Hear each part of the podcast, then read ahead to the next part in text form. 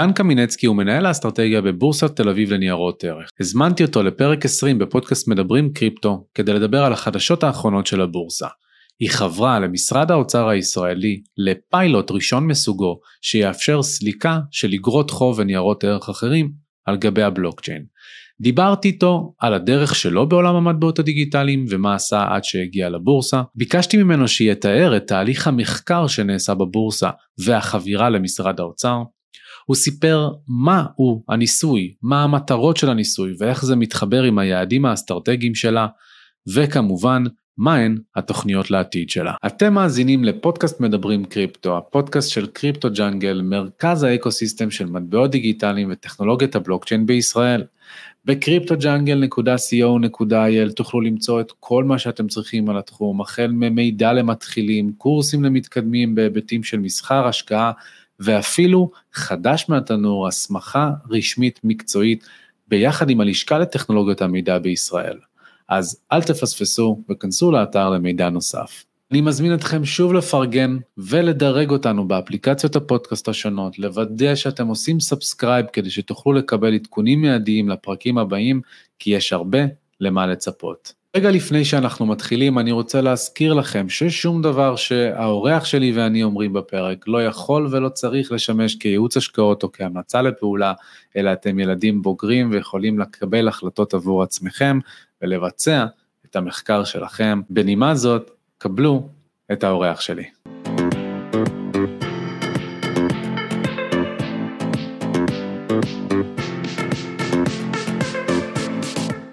דן קמינצקי, מנהל האסטרטגיה בבורסת תל אביב, לניירות ערך, מה שלומך? ברוכים הבאים לפודקאסט מדברים קריפטו. מה העניינים בן? בוקר טוב. מעולה, מעולה. טוב להיות אז... פה, תודה שהזמנתם. בכיף, בכיף, כיף שאתה פה. אה, באמת, אה, הזמנתי אותך פה לפודקאסט אה, בגלל שלפני מספר שבועות יצאה הודעה מאוד, שצברה מאוד פופולריות גם בישראל, גם בעולם, על זה שהבורסה בתל אביב הולכת לצאת באיזשהו פיילוט מסוים עם המשרד האוצר. אני הייתי רוצה שתספר עליו יותר, אבל לפני כן בוא ניקח כמה צעדים אחורה, ספר לנו קצת על עצמך, על הרקע שלך ומה הוביל אותך לכאן היום. מגניב. אז אתן עוד פעם את התודות, תודה, באמת אה, מרגש להיות כאן ועוקבים אמ, אחרי הפרקים שלכם והעבודה שלכם באופן כללי, אז אה, שאפו ענק.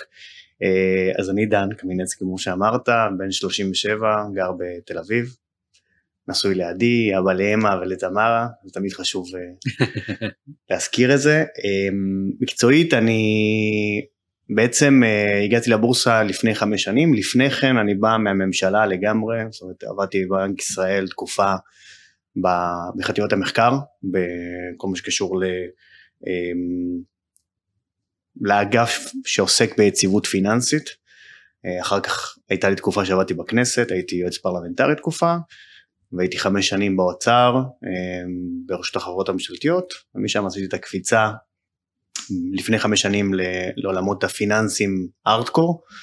אה, אז היום אני כבר חמש שנים בבורסה, לניירות ערך, לא הבורסה שבה אנחנו כרגע, אלא הבורסה השנייה באזור רוטשילד, מנהל את האסטרטגיה שם.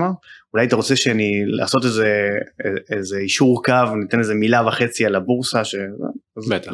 אז הבורסה, אני מאמין שרוב האנשים יודעים מה זה בורסה, הבורסה בתל אביב, הבורסה אה, שהוקמה בשנות החמישים, בגדול היא מהווה מין פלטפורמה למפגש בין קונה מוכר, מאפשרת לחברות לגייס הון, להתפתח, לצמוח וכו'. אה, בבורסה יש שווקים שונים, יש שוק אגרות חוב ממשלתיות, שוק אגרות חוב קונצרניות, מניות, קרנות נאמנות, קרנות סל, נגזרים, יש כמה שווקים שונים. אה, וזהו, הבורסה בעצם היא, יש לה הרבה, הרבה, אה, יש לה גם הרבה חברות בנות והרבה עיסוקים. יש את הבורסה שבעצם מה matching engine בין קונה למוכר, אבל יש גם מסלקה, שתי מסלקות בעצם, שהן בעצם דואגות ל custody ולסופיות של העסקאות, גם בשוק הנגזרים וגם בשוק האקוויטי, אז יש מסלקת ניירות ערך, מסלקת נגזרים, יש חברה לרשומים, בעצם זה... זה, זה גוף עם הרבה מאוד תפקידים וזה אולי שווה להזכיר שהבורסה בעצם היא בחמש שנים האחרונות היא עברה סוג של מהפכה, היא הונפקה בבורסה בתל אביב בשנת 2019, זאת אומרת שהבורסה היא גם רשומה בבורסה, היא נסחרת בבורסה המקומית. לא ידעתי את זה. כן. אה, זה נהוג, בורסות בעולם עושות את זה וגם אנחנו עשינו את זה ב-2019. אה, זהו, ובחמש שנים האחרונות אני מנהל את האסטרטגיה. אה, בבורסה ניירות ערך. מה זה אומר? מה, מה בדיוק התפקיד עצמו מה מביא איתו? שאלה יפה. קודם כל אני אחראי על גיבוש האסטרטגיה של הארגון.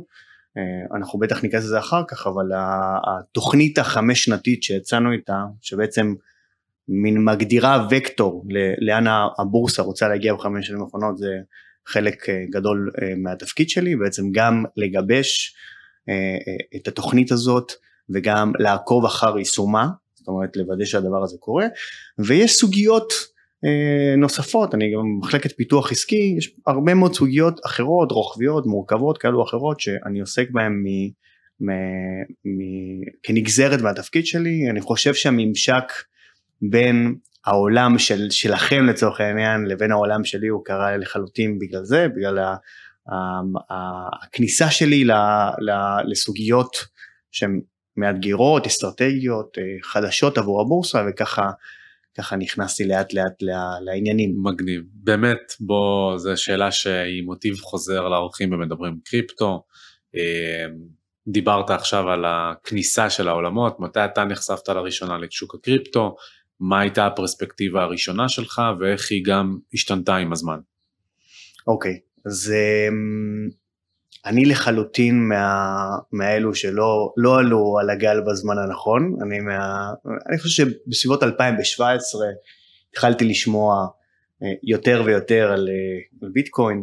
אה, אני חושב שבזמנו מה שבעיקר עניין אותי, אני, אני כלכלן בהכשרתי, אני חושב שבעיקר מה שעניין אותי בזמנו זה היה העובדה שיש פה משהו שהוא קצת מאתגר את גבולות הגזרה של, ה, של, של, של המשחק או של, ה, של כללי המשחק ש, שלמדתי באוניברסיטה ושהייתי רגיל גם מהעבודה.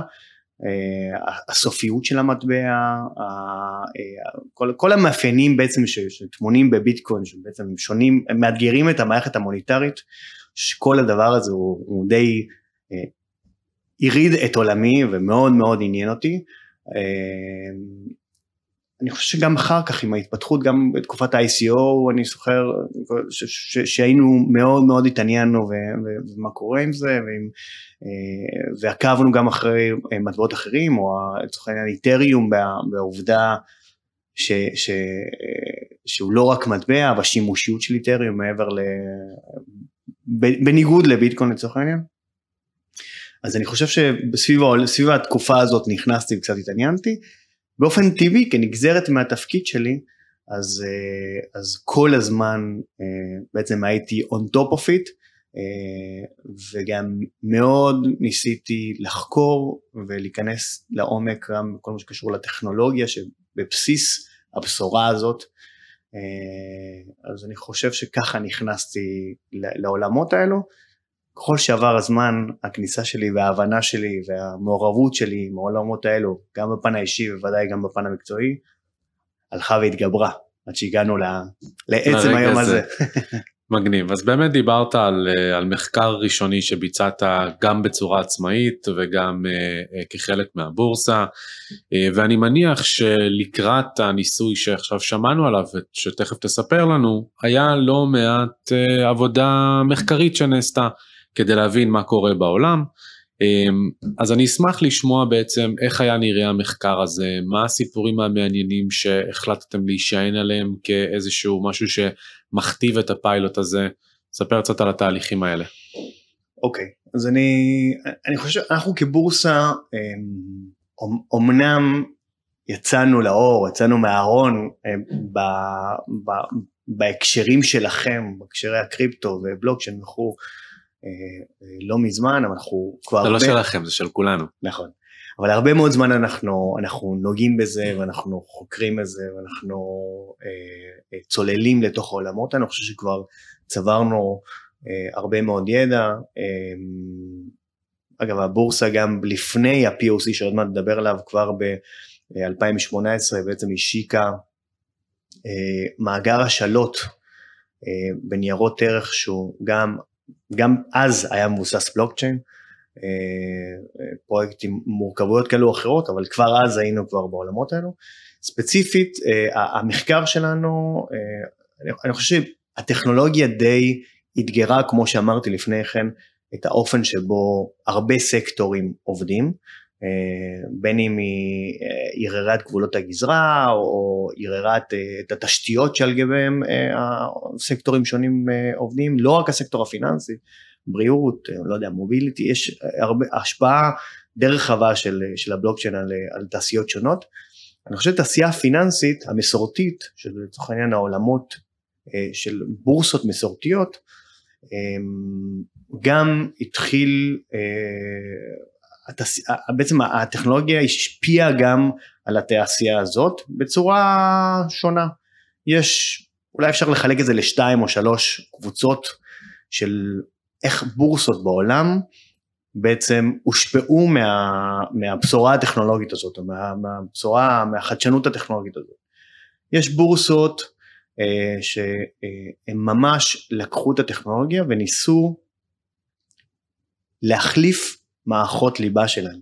ממש אה, אה, לקחת את, ה, את התשתיות שעל גביהם הן פועלות אה, ולהמיר אותם בטכנולוגיה מבוססת בלוקצ'יין. אחר כך נדבר אם אתה רוצה טיפה על, על מה היתרונות לפחות מצד של הבורסות אבל זאת הייתה היומרה שלהם. אני אשמח שתרחיב, תרחיב כבר עכשיו ונשמח לשמוע למה, למה שהם ירצו להחליף את תשתיות הליבה. אני כן כבר אתן איזשהו קונטקסט, אחת מה... אה, אה, ביקורות היותר גדולות שיש כלפי הבלוקצ'יין זה שיש ניסיון להפריד את הבלוקצ'יין מהקריפטו אה, ואני חושב שפתרונות סטייל מה שמוטמע בבורסות מנסה לגשר על הפערים האלה ללמה בלוקצ'יין בפני עצמה יכולה לשמש גם כן כטכנולוגיה או אם בכלל. אז האם זה, זה קשור בזה, איך זה עובד, האם יש לך דוגמאות לתת לנו? כן, בטח, בטח. אז, אז, אז החלק הראשון, בעצם הקבוצה הראשונה של הבורסות שדיברתי עליהן, שממש ניסו להחליף, עדיין מנסות חלקם, להחליף טכנולוגיות, אה, תשתיות אה, אה, שעל גביהן הן פועלות, תשתיות ליבה. אולי דוגמה ראשונה הכי מפורסמת זה הבורסה האוסטרלית, שבעצם מה שהיא ניסתה לעשות, ואגב עדיין היא, היא, היא זה, זה פרויקט מאוד מאוד מאוד מאתגר, ולכן הם עדיין לא השלימו אותו, אבל הם ממש ניסו להחליף את מערכת הסליקה שלהם, נקראת צ'ס, הם פשוט רצו לקחת אותה ולבנות אותה מחדש על בסיס טכנולוגיה של, במקרה שלהם יש שם שילוב בין VMware לבין דיגיטל uh, אסטס, uh, שתי חברות מאוד רציניות שהן בעצם בונות תשתית סליקה מקבילה וחדשה לת, לתשתית בעצם שהיא אמורה להחליף את, ה, את מערכת הסליקה הקיימת שלהם. דוגמה אחרת זה הבורסה השוויצרית שגם דוגמה מפורסמת שהיא פשוט הקימה בורסה דיגיטלית אמ, מבוססת על, אה, שם זה לא בדיוק בלוקצ'יין, זה DLT של, של חברה שנקראת קורדה, R3, אה, אגב הם לפני שבוע אם אני לא טועה בעצם הכריזו על ההנפקה של האיגרת חוב הקונצרנית הראשונה הדואלית, לצורך העניין הם רשמו אותה גם בבורסה החדשה וגם בבורסה הישנה עם אותו אייזן, עם אותה תעודת זהות של הנייר. Mm-hmm. אז זה קבוצה אחת של בורסות. אמ, ומה המשמעויות של זה? עבור סוחרים, עבור גופים, זאת אומרת למה, למה שזה יהיה, מה, למה זה משמעותי? אני חושב שעוד מוקדם לדעת מה המשמעויות עבור סוחרים בחור, הבורסות בעיקר מה שהן עושות הן מנסות אה, אה, בעצם להתממשק לטכנולוגיה הזאת, לנסות להבין מה היתרונות שלה. אה, עדיין בעולמות המסורתיים אין בורסות שפועלות על בסיס בלוקצ'יין ממש, שיש שם, אתה יודע, נזילות ותנועה וכו'. יש את הבורסה, כמו שאמרתי, האוסטרלית, שהיא עשתה את הניסוי הזה, יש את הבורסה הגרמנית, שגם ניסתה להחליף את, את, את, בעצם את מרשם המניות שלה והיא עושה אותו גם עם דיגיטל אסטס, היא בעצם היא לוקחת, היא בעצם עושה דיגיטציה של כל הניירות ערך שלה, כדי שאחר כך היא תוכל להגיע, אה, ל... זאת, היא, היא מתיימרת לעשות בשלבים, לעבור לאט לאט לבנות בורסה דיגיטלית. אז, אז יש לנו כאילו את, את, את, את הקבוצות האלו שניסו להחליף מערכות ליבה, יותר אוסטרליה וגרמניה זו דוגמה טובה, אלו שניסו להקים משהו נפרד, אמרנו השוויצרים, דוגמה אחרת יכולה להיות, יש, לא יודע, DTC היא המסלקת ניירות הערך הכי גדולה בעולם, גם היא מתיימרת, היא בונה משהו, תשתית מקבילה לתשתית הקיימת שלה, על בסיס בלוקצ'יין, והיא מנסה לבחון את היתרון של הטכנולוגיה הזאת. אז אני חושב שזה שתי הכיוונים שבורסות לקחו. למה? מה, מה, מה, מה פוטנציאלית, אה, מה הפוטנציאל של, של, של הטכנולוגיה בעולמות של, של בורסות מסורתיות? יש הרבה מאוד. אה, אחד, אפשר לחשוב על דיגיטציה, או על, על חוזים חכמים, או על טוקניזציה. זאת אומרת, היום ניירות ערך הם אמנם דיגיטליים ב, ב, ברוב המקומות, לצורך העניין בגרמניה לא, אבל ברוב המקומות כן, אבל העולם, טכנולוגיית הבלוקצ'יין מאפשרת לבנות חוזה דיגיטלי לנייר ערך שהוא בעצם מכיל בתוך אותו חוזה את כל מאפייני הנייר, משהו שהוא לא, לא טריוויאלי בעולמות שלנו. זאת אומרת, יכול להיות חוזה שהוא בעצם מגדיר מי יכול להחזיק בנייר הזה, מתי הנייר הזה משלם מה שהוא משלם, ריבית, קופון, וואטאבר, מתי הוא יכול להסלק, מתי, מי יכול לסחור בו, זאת אומרת כל מיני תנאים שאפשר לכלול בתוך החוזה של, של, של האסט הזה, זה משהו שהוא מאוד חדשני, לכן זה כל, כל יתרון אחד. אמ, יתרון שני אה, יכול להיות כל מה שקשור לעולמות ה... אמ, בעצם הטכנולוגיה עשויה לחלוטין לערער את האופן שבו סליקה קורית בעולמות המסורתיים.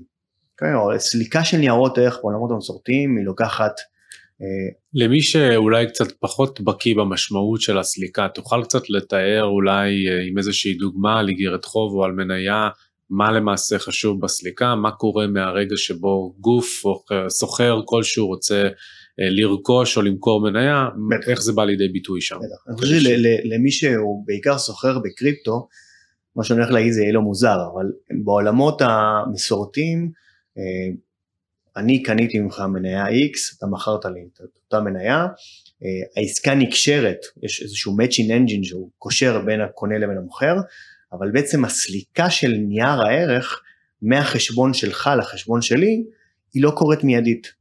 למה? בגלל אה, סטנדרטים כאלו אחרים, בחיבוריות בין מערכות, ובגלל הצורך של התשתיות הפיננסיות לוודא שלך אכן יש את הנייר ולי אכן יש את הכסף לשלם לך. זאת אומרת הדברים האלו שנשמעים אה, אה, נורא טריוויאליים הם לא טריוויאליים בכלל. ולכן הסליקה של ניירות ערך בפועל העברה של נייר מול כסף בעולם המסורתי יכולה לקחת שלושה ימים, יומיים, אה, אצלנו בתל אביב זה לוקח יום, הסטנדרט הוא בערך יומיים בעולם, אבל זה, זה לא מיידי.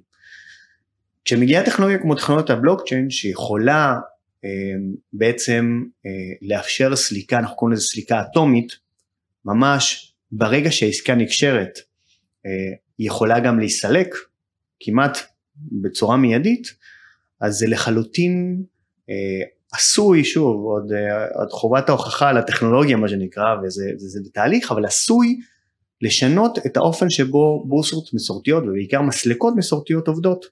כי עכשיו לא צריך לחכות יומיים או יום או שלושה ימים. או... וזה חותך למעשה גם הרבה מתווכים בדרך, כל מיני market makers ודברים מהסגנון. אני לא יודע אם זה חותך מתווכים כאלו, מה שכן זה עשוי לעשות, אה, בעצם, אולי אני אסביר, יש בורסות שבעצם הן קושרות בין קונה למוכר, אבל מאחורי בורסות יש מסלקות. המסלקות לא רק מעבירות אה, אה, בעצם שומרות על הניירות, בעצם עושות קאסטות לניירות, אלא הן גם מוודאות את סופיות העסקה. הן מבטיחות שהעסקה אשכרה קורית, שלך יש את הכסף ולי יש את הנייר, ועד שזה לא קורה, סופית, אה, המסלקה, בכובעה כ-CCP אנחנו קוראים לזה, אה, היא בעצם ערבה לזה שהעסקה תקרה, ועד שהעסקה לא קרתה, לצורך העניין הצדדים יכולים להיות בטוחים שהמסלקה שומרת עליהם.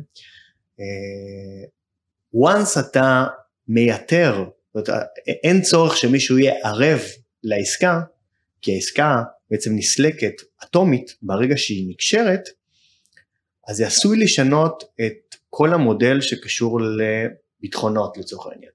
כאילו היום יש הרבה מאוד כסף שיושב במסלקות, שהוא, המטרה שלו זה להבטיח שהעסקאות יקרו. כן. אבל אם המנגנון לכשעצמו הוא מבטיח את סופיות העסקה, אז אפשר לחשוב על מצב שבו לא רק שהסליקה קורית מיידית, אלא שזה גם מייתר הרבה מאוד ביטחונות שיושבים כדי להבטיח שהעסקה תקרה. אמ, אז זה עוד יתרון ש, שפוטנציאלית יכול להיות בטכנולוגיה. אה, אה, יכול אפשר גם לדבר על חוסן של המערכות, זאת אה, אתה מכיר את זה יותר טוב ממני, אבל גם קריפטוגרפיה לשעצמה והביזוריות, יכול להיות שיש לזה הרבה מאוד ערכים בעולמות. אבל ש... תהיה פה ביזוריות? אז שוב, זה, זה שאלות שהן שאלות טובות. רוב הניסויים שדיברנו עליהם, גם באוסטרליה, גם בשוויץ, גם בגרמניה, כולם משתמשים בבלוקצ'יין פרטי. אז בעצם רוב הניסויים, ש...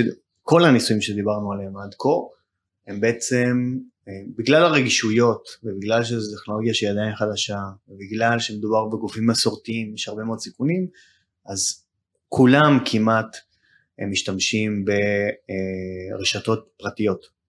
אה, אני, חלק מהגופים המסורתיים החלו לבחון אה, חיבוריות לבלוקשיינים ציבוריים, אה, בוודאי יש הרבה מאוד ניסויים שהם קורים על גבי איתריום, גם אם זה איתריום פרטי, אה, אבל, אבל יש גם כאלו שניסו כבר לעשות עסקאות בבלוקשיינים ציבוריים. אני כן חושב שטבעית לגופים מסורתיים יותר קל להיכנס לעולמות האלו דרך בלוקצ'יינים פרטיים. כמו שרמזת, אז, אז יכול להיות שחלק מהיתרונות של בלוקצ'יין מבוזר לא באים לידי ביטוי בבלוקצ'יין פרטי, זה משהו שהוא ברור. יכול להיות שגוף פיננסי שהוא עושה את השיקול האם להיכנס לעולמות האלה עם כל הסיכונים שעשויים להיות ב, או להמיר טכנולוגיה קיימת או להיכנס לטכנולוגיה חדשה או סיכונים מוניטיניים, יש כל מיני סיכונים, אז יכול להיות שההחלטה להיכנס לבלוקצ'יין פרטי היא החלטה טובה שמאפשרת לו בעצם לעבור את, ה, את הגשר לצד השני מבלי להתפזר יותר מדי. אני גם מאמין ש, ש, ש, שהכל זה תהליך, הכל זה תהליכים בגופים לומדים ובוחנים. חד משמעית. אז, אז אפרופו תהליכים בוא, בוא באמת נקפרוץ לתהליכים אצלכם. אחרי שבעצם ביצעתם מחקר ולמדתם מה קורה בשוויץ ובאוסטרליה וגרמניה, אמ, קיבלתם החלטה, אה, אמ, וזו גם החלטה אסטרטגית, לדאוג לכך שעד אוקטובר 2027, אה, אחד מהיעדים המרכזיים אה, של אמ, בורסה לניירות ערך בתל אביב תהיה לשלב את טכנולוגיות הבלוקצ'יין, אז אני אשמח שתספר קצת על היעד הזה, מה עומד מאחוריו, ואז לצלול גם לתוך הניסוי שמוביל אותנו לשם. מגניב. אז ככה, אנחנו, בעצם התוכנית האסטרטגית הקודמת שלנו הסתיימה לפני שנה בערך, אמ, סיימנו אותה, בעצם השנה סיימנו אותה, אה, אני חושב שבהצלחה רבה, הבורסה עברה, אה, אה, כמו שתיארתי בהתחלה, שינוי מאוד גדול, היא חיזקה את מקומה בתוך הכלכלה המקומית, הרחיבה את סל השירותים שהמציאה ללקוחות שלה, אמ, היא, היא בעצם הפכה לגוף למטרות רווח, אגב מה שהיא לפני כן היא הייתה סוג של מלכ"ר בבעלות הבנקים, בעצם הפרדנו בין הבעלות לבין החברות, זאת אומרת מי שהיום הבעלים של הבורסה הם לא אלו שהם הלקוחות של הבורסה, הייתה, הייתה סוג של אה, אה, מורכבות כזאת שהמחוקק בעצם פתר אותה, אה, והבורסה הפכה לגוף עסקי, אני חושב שגם תוצאות פיננסיות טובות במהלך חמש שנים האחרונות, בעצם עכשיו אחרי שיישמנו בהצלחת התוכנית הישראלית הקודמת, ישבנו לחשוב מה הלאה, ו, והתוכנית האסטרטגית החדשה היא בעצם, אנחנו, אנחנו חושבים שאנחנו צריכים להיות ב... בוודאי להמשיך לחזק את מקומנו בכלכלה המקומית וכתשתית פיננסית חיונית, אבל אנחנו לחלוטין לוקחים גם צעד אקטיבי, רוצים להיות חוד חנית בכל מיני אספקטים. יש בתוכנית אסטרטגית אה, שלושה יעדים שהם, שהם פחות קשורים לעולמות שלנו, שזה אה, לשיחה הזאת, שזה אה, כן אנחנו עדיין אה, מתיימרים, לא מתיימרים, אנחנו עדיין חושבים שהמקום שלנו, התפקיד שלנו זה לחזק את שירותי הליבה שלנו, מה שהעברנו לפני זה, מסחר, ליסטינג, סליקה וכו', אנחנו גם הולכים לבחון דרכים להעמיק את הקשר בינינו לבין לקוחות הקצה, יש לנו הרבה מאוד לקוחות, לקוחות יכולים להיות גם חברי בורסה, בנקים, בתי השקעה, יכול להיות גם הציבור, אז גם אנחנו הולכים ומתקרבים ללקוח הקצה בכל מיני אספקטים, גם אנחנו שוקלים למכור טכנולוגיות לבורסות אחרות, זה עוד יעד ש, שהגדרנו אותו כחלק מה, מה, מהרצון שלנו להיות בורסה שדוחפת קדימה. והיעד שאתה, שאתה מדבר עליו באמת אמרנו אה, בצורה מפורשת שאנחנו נכנסים אה, אסטרטגית, כניסה אסטרטגית לעולמות של בלוקצ'יין וקריפטו. אה, אני חושב שאפשר בעצם לחלק את, ה, את, ה, את האמירה האסטרטגית הזאת שלנו לשני שני כיוונים, או שני כיוונים מרכזיים. האחד הוא שבעצם אה, אנחנו הכרזנו שאנחנו נקים פלטפורמה מבוססת בלוקצ'יין, אה, שפה זה קצת מתקשר למה שהעברתי לפני כן, זאת אנחנו רוצים להביא לידי ביטוי את היתרונות שיש או שעשויים להיות לטכנולוגיה בעולמות שלנו ופה האופן שבו אנחנו ניישם את זה הוא עדיין בבחינה אבל דוגמה אחת זה ה-POC, עוד שנדבר עליו, כן? אבל באופן עקרוני הווקטור הזה אומר בוא ניקח את הטכנולוגיה ובוא ניישם אותה ב bread and butter שלנו. אה, זה יכול להיות ב digital bonds, זה יכול להיות ב private market אגב לצורך העניין, זאת אומרת יש שוק פרטי בישראל שהוא לא מפותח מספיק, כל מיני מכשירים שהם לא שכירים, הם לא נגישים לציבור, אה, בעולם השווקים הפרטיים האלו הם, הם, הם, הם משוכללים מאוד, אנחנו חושבים איך הטכנולוגיה הזאת יכולה לעזור לנו גם לשכלל את השוק הזה. לדוגמה, בזה שהיא תאפשר לנו להגיע יותר מהר לכוח הקצה, או יותר נכון לכוח הקצה. דוגמה. אה, בעצם הוקטור השני אה, שהווקטור הראשון הוא קשור ל-POC ועוד שנייה נדבר עליו אם, תרצה לעומק, אה, צעד מאוד מאוד אסטרטגי וחשוב שלנו. הוקטור השני הוא מה שקשור לקריפטו. אה, אנחנו לא מתעלמים מהעובדה, מה שקורה בסביבה שלנו.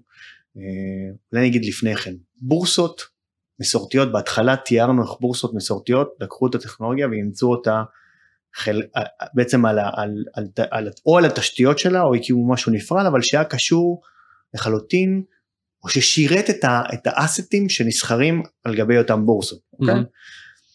בורסות מסורתיות או גופים מסורתיים גם הם לא התעלמו מהעובדה שקריפטו אה, הוא הפך להיות אירוע שאי אפשר להתעלם ממנו. הרשימה פה ארוכה, גם הבורסה השוויצרית שדיברנו עליה לפני כן היא בעצם הקימה שירות, שירות של קריפטו קסטודי עבור גופים מוסדיים. אה, נסדק לפני לפי דעתי שלושה שבועות יצאו בהכרזה שגם הם מתכוונים לתת שירותי קריפטו קסטודי לגופים, אה, לגופים כאלו אחרים. BNY מלון, אחד מהקסטודיאנים, אם לא הקסטודיאן הכי גדול בעולם, גם הוא אה, בעצם מקים אופרציה ש, שהיא נותנת אה, שירותי, אה, שירותי קריפטו קסטודי, מנהלים, לא יודע, מעל 40, מיליאר, 40 טריליון דולר, זה, זה, זה, זה מפלצת. אז הגופים המסורתיים הם לחלוטין מבינים שזה עובדה, בוחנים באיזה אופן נכון להם להיכנס ולהתממשק עם העולם הזה. גם אנחנו לא מתעלמים מזה, לא מתעלמים שהקריפטו כאן, שהציבור אה, גם הציבור בישראל מחזיק בקריפטו, קונה בכל מיני דרכים שונות, אה, מחזיק את הנכסים בכל מיני דרכים שונים. אה, ובגלל, אני חושב שבעיקר הביקוש הזה מצד הציבור, הוא, אנחנו אומרים, אם הציבור רוצה, אז אנחנו לחלוטין צריכים לבחון באיזה אופן נכון לנו להיכנס לשם. איך ניכנס לשם עוד נראה, אני חושב שהספקטרום פה הוא רחב, כמו שאמרתי יש בורסות שעושות custody uh, לקריפטו עבור מוסדיים או עבור לקוחות כשירים, הבורסה השוויצרית שדיברתי עליה לפני כן היא גם נותנת staking, לא יודע, אפשרות לעשות staking על הפלטפורמה שלה. Mm-hmm. אני, אני, אני, אני, וצריך להגיד שגם הדבר הזה הוא מאוד תלוי רגולציה. בהקשר הזה אני חושב שישראל, קודם כל העולם מתקדם, לה, מתקדם מאוד, הרגולטורים מאוד מבינים שמדובר בעובדה קיימת. אה, והם בוחנים דרכים לאפשר אה, לגופים מסורתיים להתממשק לעולמות האלו, אני חושב שגם הרגולטור בישראל, צריך להגיד את זה, אה, גם בנק ישראל שהוא מנסה לעשות כל מיני פיוסים כדי לבחון איך והאם ומתי לצאת עם שקל דיגיטלי, זו אמירה סופר חשובה, הוא מתממשק עם טכנולוגיות שונות, הוא, הוא, הוא רוצה ללמוד על העולמות האלו, גם רשות שוק ההון הוציאה לפני, לפי חודש, חוזרים שבעצם מתחילים לתת סוג של מסגרת למי מותר לעשות מה, מי יכול להחזיק נכס פיננסי, מה התנאים, איזה הון נדרש, כל מיני דברים שהם, שהם כדי שהתעשייה תתפתח הם הכרחים, בלי שיהיה גבולות גזרה רגולטוריים ברורים, השחקנים המסורתיים יהיה להם קשה להיכנס, אז זה דבר סופר חשוב. גם בנק ישראל ראיתי שהוציאו לפני יומיים הגדרות גם לבנקים, mm-hmm. מה מותר להם, מה אסור להם, אם הם רוצים לתת שירותים, באיזה אופן הם צריכים לעשות את זה, ורשות ניירות ערך ודאי עוסקת בזה, בחנה בכמה ועדות, אז אני אומר, אנחנו שמה, אה, אנחנו עדיין בוחנים באיזה אופן אה, לעשות את זה, אני חושב שקסטודי, אם אני צריך ככה לשלוף מהמותן וגם אם רואים את מה שבורסות אחרות עושות, בקסטודי אה, או מה שמסלקות אחרות עושות בעולם, בקסטודי יש הרבה מאוד היגיון לייצר פתרון בטוח, יציב, אה, מפוקח רגולטורית, עם, ה, עם, ה, עם, עם הביטחונות הנדרשים, אני חושב ששם יש הרבה מאוד יתרונות לגופים כמונו. אני מקווה מגניב. שיהיו הכרזות בהמשך. לגמרי. אז יש למה לצפות. אמ, אוקיי, בוא, בוא נדבר על משרד האוצר. בסופו של דבר אה, דיברנו על הסליקה ויש פה היבט נוסף של הניסוי שהוכרז לפי מיטב זיכרוני לפני איזה חודש וחצי. אמ, מה זה החיבור הזה עם משרד האוצר, מאיפה זה מגיע, מה הניסוי, איך הוא קורה, תשתף איתנו את הפרטים. אז זה פרויקט סופר סופר מעניין. אמ, גם פה אנחנו הרבה זמן יושבים כמו שאמרתי בינינו לבין עצמנו, אבל גם מדברים עם רגולטורים, מדברים עם התעשייה.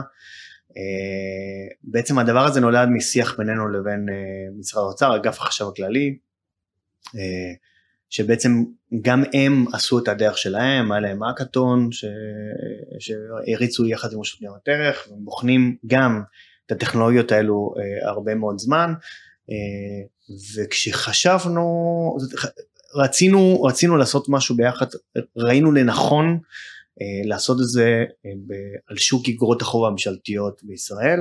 בעצם זה שוק די נדיר בעולם, אה, גם בגלל שהוא שוק מאוד שכיר, זאת אומרת היום אתה, אתה קונה ומוכר מניית טבע וזה אתה מכיר, אבל העובדה שאתה יכול לקנות ולמכור איגרת חוב של מניית ישראל בבורסה בתל אביב, והיא נזילה וכל הזמן יש מסחר, אה, ושגופים מוסדיים ומשקיעים מעורבים מאוד במסחר של ניירות ערך של איגרות חוב ממשלתיות זה די נדיר.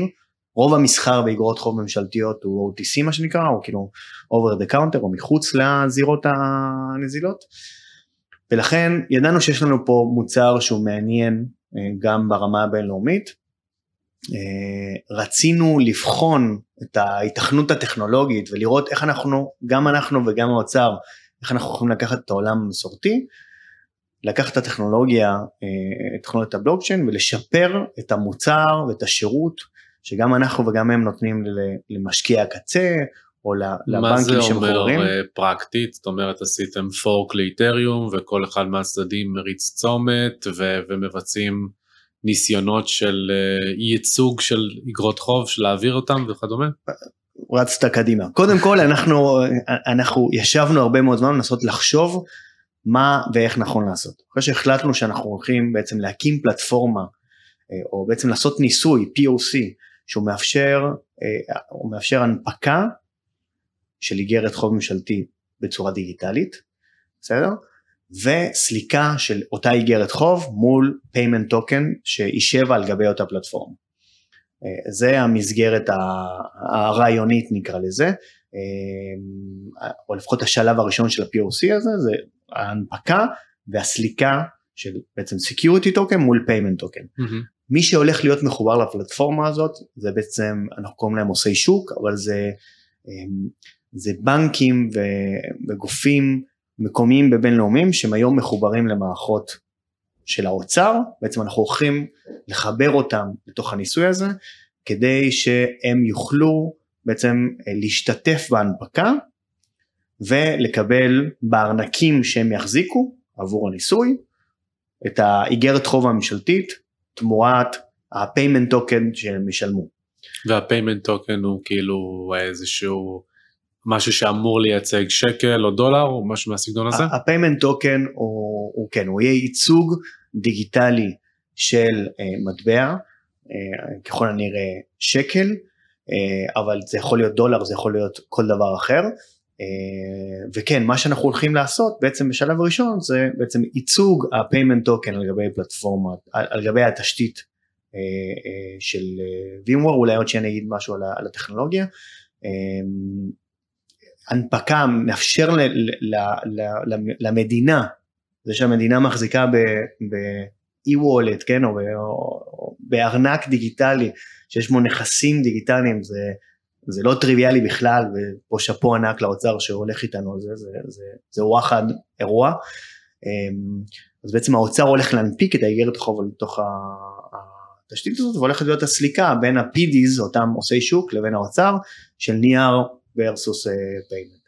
אמ, אולי מילה אני אגיד על, ה, על, ה, על הטכנולוגיה, שאלת על נודים וכו', בעצם יש פה שלוש שכבות בניסוי הזה, יש את השכבה של ה-layer של הדאטה לצורך העניין, שפה בחרנו את VMware שהם מספקים לנו את, ה, את הבלוקצ'יין הפרטי שהוא EVM compatible וכו', אבל, אבל הוא בלוקצ'יין פרטי, VMware כמו שאמרתי לפני כן הם עשו את הניסוי באוסטרליה והם אה, אה, הם גוף גוף עם, עם הרבה מאוד ניסיון והרבה כן. מאוד uh, ידע. Uh, תהיה לנו uh, שכבת אמצע שטרם הכרזנו על מי הולך uh, להיות טכנולוגית, uh, מי הולך טכנולוגית להוביל אותה, אבל שכבת האמצע היא זאת, בעצם זה יהיה החוזים, okay? אוקיי? מישהו יכתוב ב Solidity את החוזים יהיו כנראה שלושה חוזים אבל זה יהיה חוזה של ה security token של אותו איגרת חוב דיגיטלי בעצם יפרט את כל המאפיינים שלה, חוזה של ה payment token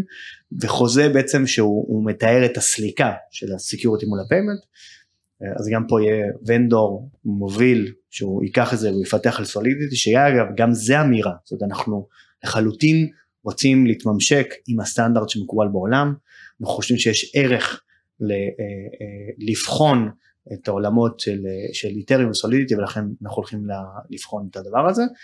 ו-on top of it יש בעצם את Fireblocks אה, שגוף סופר רציני עם 1500 אה, נותנים 1500 מוסדות פיננסיים שירותים mm-hmm. מאפשר לנו לנהל את כל אופרציית הארנקים את הקסטודי הם, הם במין הם עוטפים את כל האירוע הזה הם ודאי הם חותמים על, ה, על, ה, על, על העסקאות אה, באמצעות הטכנולוגיה שלהם של MPC וכו' אבל בעצם זה, זה, זה החבילה. אה, אני חושב, קודם כל אנחנו מאוד מתרגשים מהאירוע הזה, זה, זה גם מבחינתנו, גם מבחינת האוצר, אני חושב גם מבחינת הוונדור, מבחינת השוק, אה, זה, זו בשורה גדולה, קיבלנו כמו שאמרת בהתחלה הרבה מאוד תגובות גם מהשוק המקומי, גם משחקנים בינלאומיים, יש פה שילוב מגניב ודי ייחודי בין השוק הפרטי או אנחנו או תשתיות פיננסיות כמונו לבין המדינה לבין ונדורים מובילים בעולם. אני מקווה שזה התחלה של משהו שהוא הולך להתפתח. אה, אנחנו ממש בימים אלו נמצאים בעבודה סיזיפית, אינטנסיבית, אה, כדי לנסות לאפיין, אני, אני חוזר לשאלה שלך, כן, כן, node אחד, לא node אחד, מי יחזיק node אה, וכו', אנחנו ממש שמה. טר, טרם הגדרנו את כל, ה, mm-hmm. את כל המאפיינים האלו. מה המסגרת זמן של הניסוי? מה, ואיך אתם מודדים גם הצלחה? מסגרת זמן, תראה, אני, אני לא רוצה להתחייב למסגרת זמן, אבל יחסית אנחנו מאוד מהירים. זאת אומרת, גם היינו מהירים ביציאה אה, לאוויר, בבחירת הספקים, מהירים אך יסודיים, אבל היינו מהירים, אה, ואני מקווה שגם נהיה מהירים בביצוע, אני מקווה, שוב, אל תתפוס אותי במילה וכו', אני מקווה שבאמצע אה, השנה, בעצם באמצע 2023 נוכל כבר להכריז על תוצאות הניסוי ולספר איך היה. הצלחה, קודם כל אני חושב שעצם העובדה שכבר יצאנו לזה זה הצלחה ענקית. גם אה, עבורנו, או שאתה סקפטי, אבל גם עבורנו כגוף מסורתי, שהוא בעצם יש, יש פה אמירה חזקה גם עבור המדינה, שלפעמים אנשים שוכחים, העובדה שהמדינה עושה צעד כזה זה לא טריוויאלי בכלל, היא נכונה לבחון את הטכנולוגיות, היא עושה צעד שהוא, שהוא נועז, אמנם אנחנו עושים אותו מסודר ומגודר ולאט לאט, אבל יש פה בעצם אה, החשב הכללי פה אה, עשו צעד סופר חשוב. אמ, וגם הממשק שלנו, לפחות בראייתנו, הממשק שלנו עם הספקי טכנולוגיה הוא גם כבר הצלחה, זאת אומרת אנחנו לומדים המון מהם, ומדובר בגופים מובילים ואנחנו בתהליך של למידה. אם אני מנתק את ההכרזה, את ההצלחה להכרזה ואני מסתכל על התוצאות, אני חושב שאחד, אנחנו באים לבחון התכנות טכנולוגית, אוקיי? זאת אומרת גם אה, להבין שטכנולוגיה אחת או, או סוג לצורך העניין סטנדרט מסוים של אה, חוזה חכם מתאים יותר או פחות זו, זה, זה חשוב לבחון האם צ'יין אה, פרטי כן או לא זה חשוב אה, אה, לבחון את החיבוריות אנחנו הולכים לחבר הרבה מאוד גופים לתוך הפלטפורמה הזאת כמו שאמרתי זה גם האוצר גם אנחנו גם שלושת הספקים וגם כל הבנקים הבינלאומיים גדולים, אני לא רוצה להגיד שמות, אבל זה כל ה... גם בנקים מקומיים גדולים. זאת אומרת, לחבר את כל ה... לנצח על כל האופרציה הזאת, אנחנו נצא עם הרבה מאוד תובנות, גם על הטכנולוגיה, גם על השלבים הבאים, אנחנו נרצה לקחת את הדבר הזה ואנחנו נרצה לקחת את זה, כמו, כמו שאמרנו בתוכנית האסטרטגית, אנחנו נרצה לקחת את זה למקומות אחרים.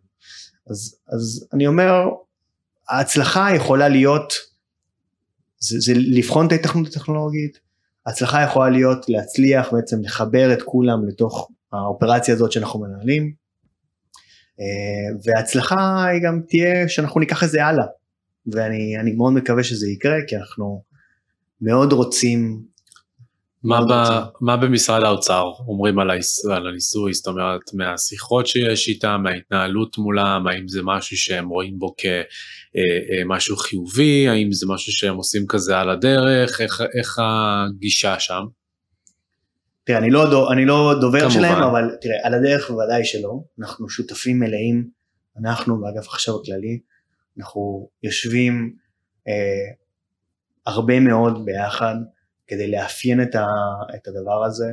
אנחנו, אה, אנחנו כן הפרונט מול, אנחנו הבורסה הפרונט מול הוונדורים, אבל, אה, אבל כל הדבר הזה הוא, הוא תוצר של שיח משותף בינינו לבינם ועבודה אה, יד ביד אנחנו הולכים עם זה, אז זה ממש לא משהו שהוא על הדרך, הם מאוד איתנו בזה. שוב, הם רוצים לבחון את ההיתכנות הטכנולוגית הם רוצים לבחון עד כמה הטכנולוגיה יכולה לייעל את התהליך הקיים, שאגב תהליך של ניהול חוב או של הנפקת חוב מדינתי זה תהליך שהוא מורכב והוא uh, מסובך ויש הרבה סיכונים גלומים בו ויש הרבה מאוד שחקנים שצריכים לחבר עליו, זאת אומרת יש פה, ה-use case הזה הוא לא מונפץ, הוא use case אמיתי שאנחנו יכולים פה להביא לפיצוח שהוא לטובת בוודאי לטובת המדינה, בוודאי לטובת השוק, בוודאי לטובת המשקיעים שמחוברים לזה, אני מאוד מקווה שמהדבר הזה אה, יצא משהו שהוא בסופו של דבר ישפר, ייעל, ישכלל את המערכות הקיימות שבהם משתמש האוצר ואנחנו מספקים להם, יש פה, יש, פה, יש פה הרבה פוטנציאל, אז הם לחלוטין איתנו, הם לחלוטין שותף מלא אה, וסופר מחויב ואנחנו מברכים על זה. מדהים. גם אני מקווה שהניסוי יהיה מוצלח ואני באמת מאחל לכם הרבה בהצלחה, מצפה לשמוע יותר. אה, יש משהו שאתה רוצה להוסיף, שהיינו אמורים לדבר עליו, שכחנו לדבר עליו מהקונטקסט שקשור בניסוי במשרד האוצר שהיית רוצה להציף? אה, לא, בטוח אחרי שאני אצא אני אזכר משהו שרציתי להגיד, אבל אני חושב שזה הכל, אולי כן זו במה טובה להגיד שאנחנו אנחנו מאוד פתוחים לשמוע את התעשייה, לשמוע, זאת, האקו סיסטם בישראל הוא חשוב לנו, אה, אנחנו מתחילים, זאת אנחנו צועדים דרך, ואנחנו לא כל הידע אצלנו, אנחנו לומדים בתהליך הזה, אז גם אני מזמין את כל מי שרוצה לפנות אלינו ולהציף לנו דברים ולהעיר לנו, אנחנו לחלוטין שמה, אה, תוכל לשים אחר כך אם תרצה את הפרטים שלי, או את הלינקדאין שלי, או את המייל שלי, אנשים יפנו אלינו, ולחלוטין אנחנו, אנחנו מזמינים אנשים להעיר ולעזור ולהיות חלק מהתהליך הזה. מצוין, נעשה זאת בשמחה. תודה רבה דן. תודה בן. אם נשארתם עד כה ואהבתם את הפרק, אני שוב רוצה להזכיר ולבקש מכם כדי שנוכל להגיע לכמה שיותר אנשים, דרגו אותנו באפליקציות הפודקאסט השונות, ודאו שאתם עושים את הלייק ואת ה subscribe בפלטפורמות שבהם אתם מאזינים, ושתפו לחברים שאתם בטוחים שזה יעניין גם אותם. בינתיים, נתראה בפרק הבא.